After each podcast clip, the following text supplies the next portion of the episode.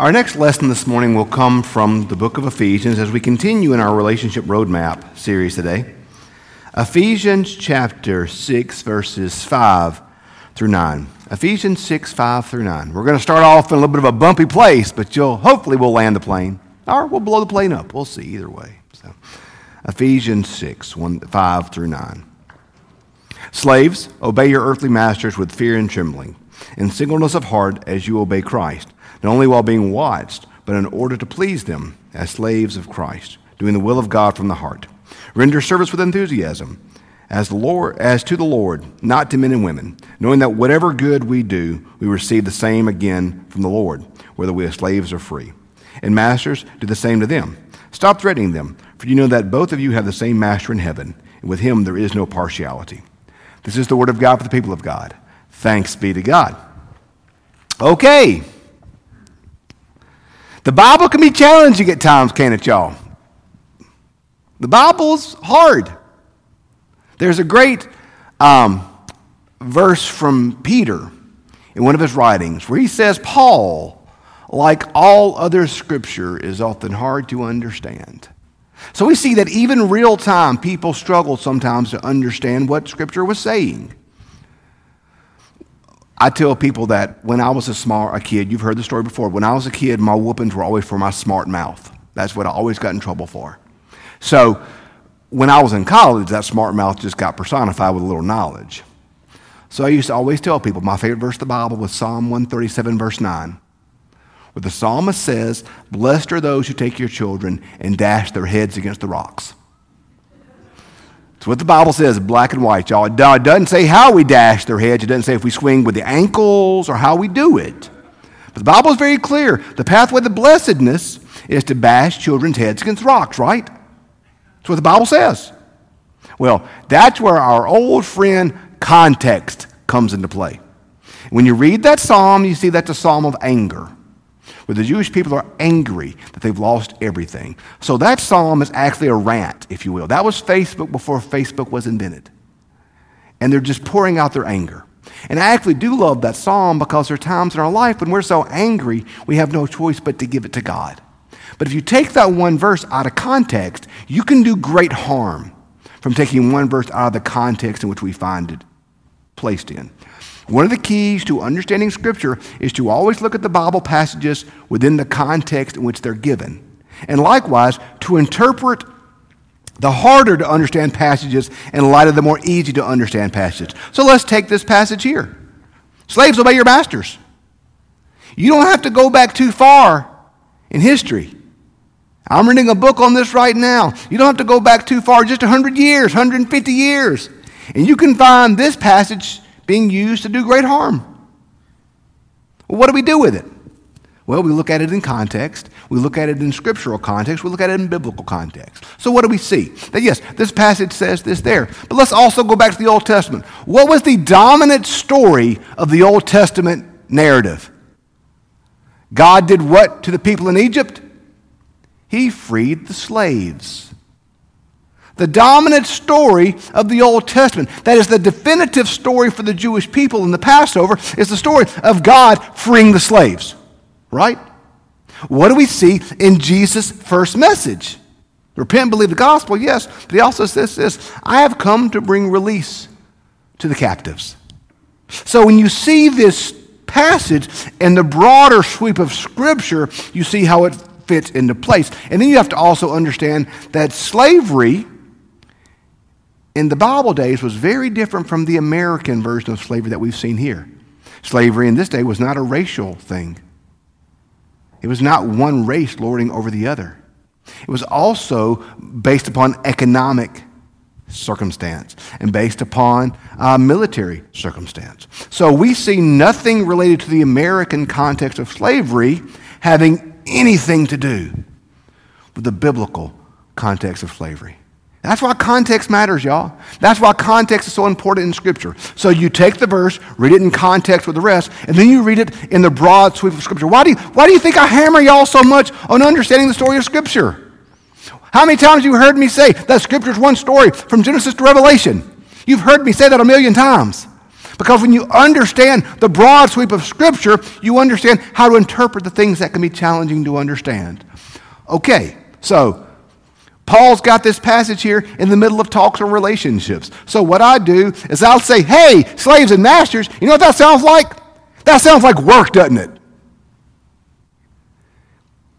You spend more time with your work colleagues than you do your family. 8 hours of work, 8 hours of sleep, a couple hours of family.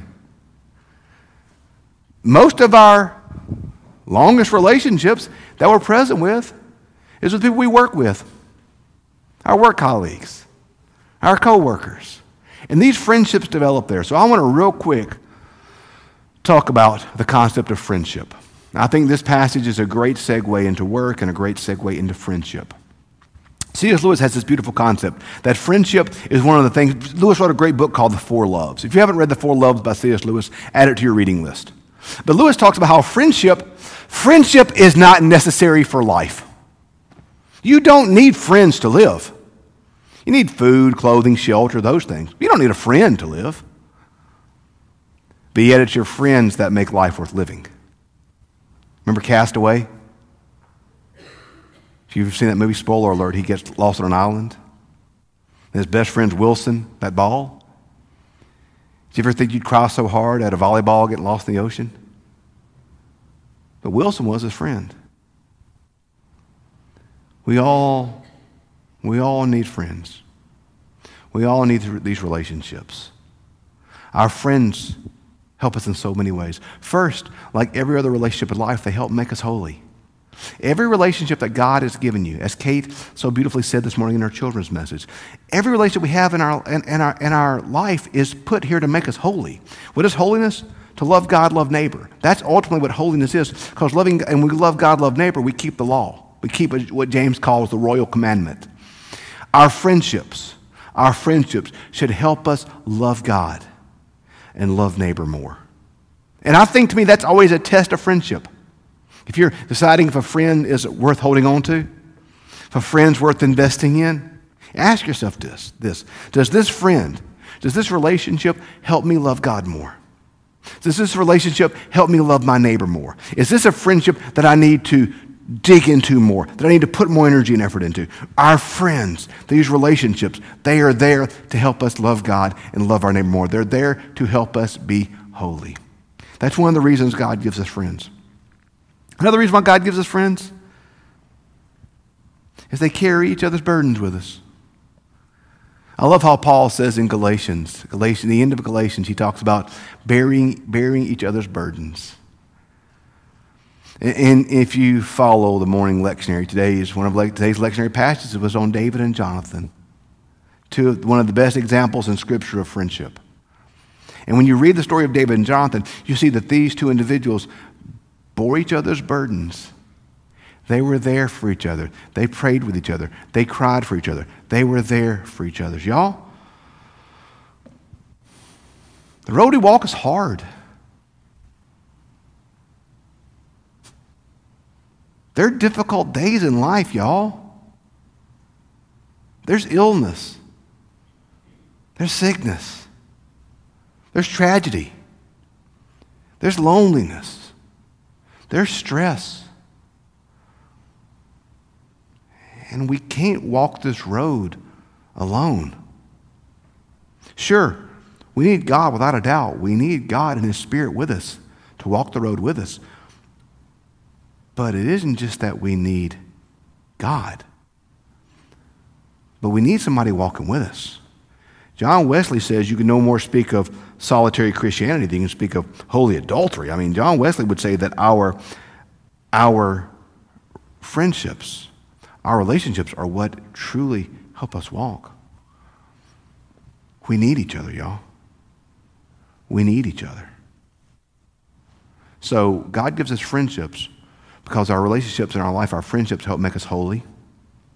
God gives us our relationships because our relationships, our friendships, they help us carry the burden of life. There's someone walking beside us to carry the burden of life. And thirdly, y'all, I think He gives us friendships because it gives us someone to serve.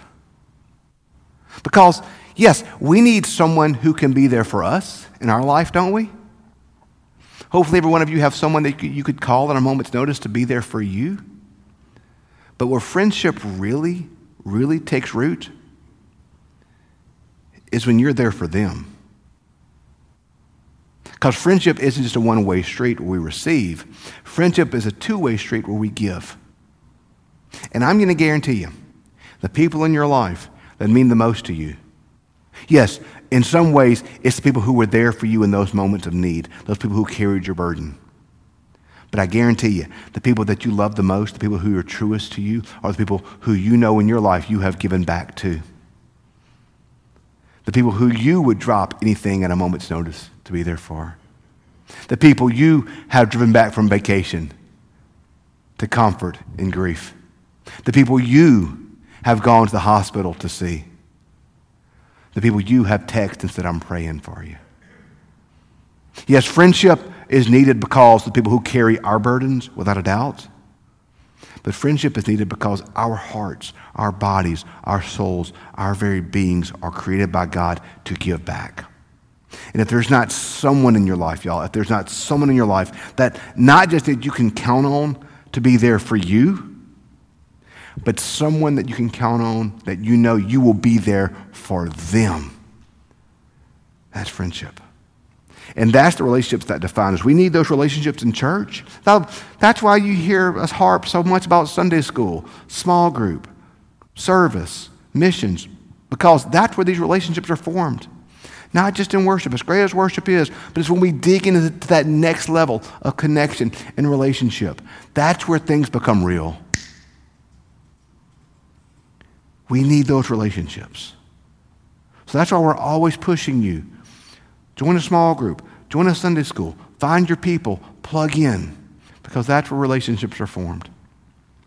I've got a group of guys, pastors. Every Thursday morning, we meet together on FaceTime. And they're pastors from all over the state. Some of them, it's five of us, counting myself.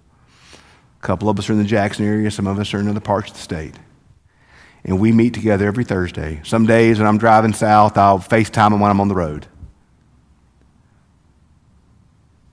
And every week, we ask each other two questions. What's giving you life in this past week and what's taking life in this past week? And we just bare our souls. And outside of Holly, there's been no one in my life that I've been more honest with than those other four pastors. And I couldn't walk the road that I walk as a pastor, not just in this season, but in general, without them. We need these people, y'all. We need these people. Friendship is not necessary for survival, but friendship is necessary for life. So today, my prayer is that we as a church can help foster those relationships and help you find those relationships. And one of the best places to do it is in small groups and Sunday schools. We would love to help you find your place here at St. Matthew's. These relationships matter. And may we devote ourselves to being faithful to the relationships that God has given us. Let's pray.